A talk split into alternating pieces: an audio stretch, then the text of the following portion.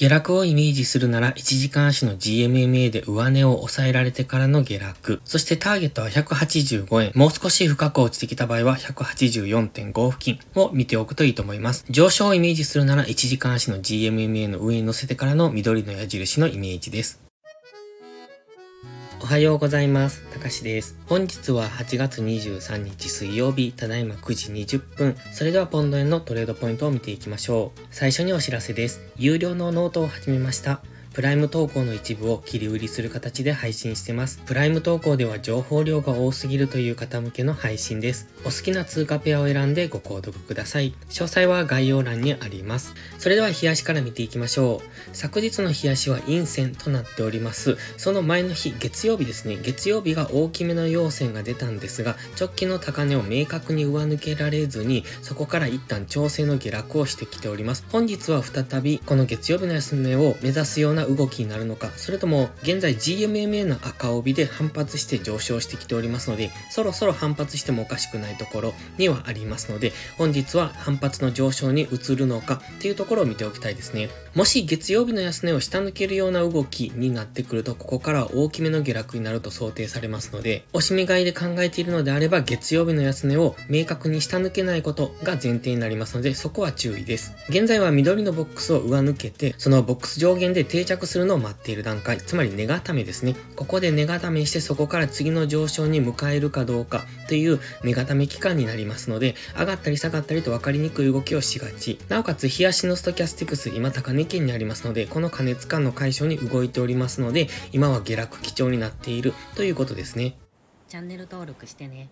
では4時間足です。4時間足ではアセンディングトライアングルみたいな形を描いているようにも見えますね。直近の高値を若干上抜けたんですけれども、そこからすぐに下落に転じております。現在は安値を切り上げられるのかどうかっていうところに注目ですね。今は4時間足の GMMA 付近になってきてます。そして昨日のこの最後のローソク足ですが、この辺、下髭が出てますよね。ということは現在地付近っていうのは反発しやすいということもわかりますので、現在地付近から反発をしていけるのか、それともこのトレンドラインを明確に下抜けてくるのかというところに今は注目です。現在は GMMA で反発、一旦の反発をする可能性が高いとは思ってますけれども、反発が弱いようですとトレンドライン下抜けという動きになってきますので、そこは注意です。まずはこのローソク足ですね。現在のローソク足、一つ前が上髭、下髭のかろうじて陽線にはなってますが、現在陰線になっておりますので、これが例えば、あと30分ぐらいこのローソク足の確定には時間があるんですが、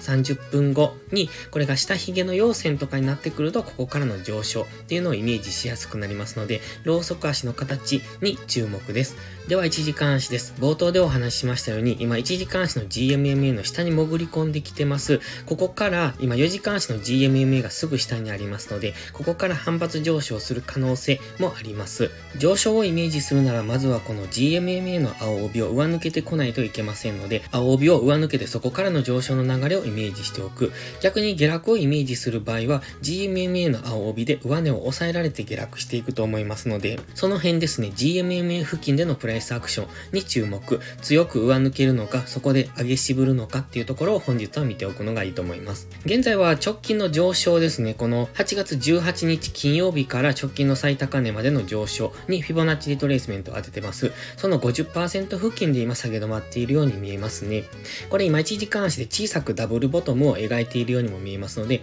ダブルボトムからの上昇になるのか、それとも再び下落していくのかっていうところに本日は注目。本日は4時間足の GMMA でサポートされて上昇していくのであれば、現在は下げ止まりを見ておきたい。そして1時間足の下落トレンドが継続するのであれば、今はその下落の初動に入っていると思いますので、その辺を見ておく。ちょうど4時間足のトレンドライン付近にありますので、分かりにくい動きをしそうですので、上昇をイメージするのであれば、現在のダブルボトムからの上昇、もしくは GMMA の上に乗せてからの上昇。下落をイメージするのであれば、1時間足の GMMA 付近に接触したところで反発するかどうかっていうところに注目しておくのがいいと思います。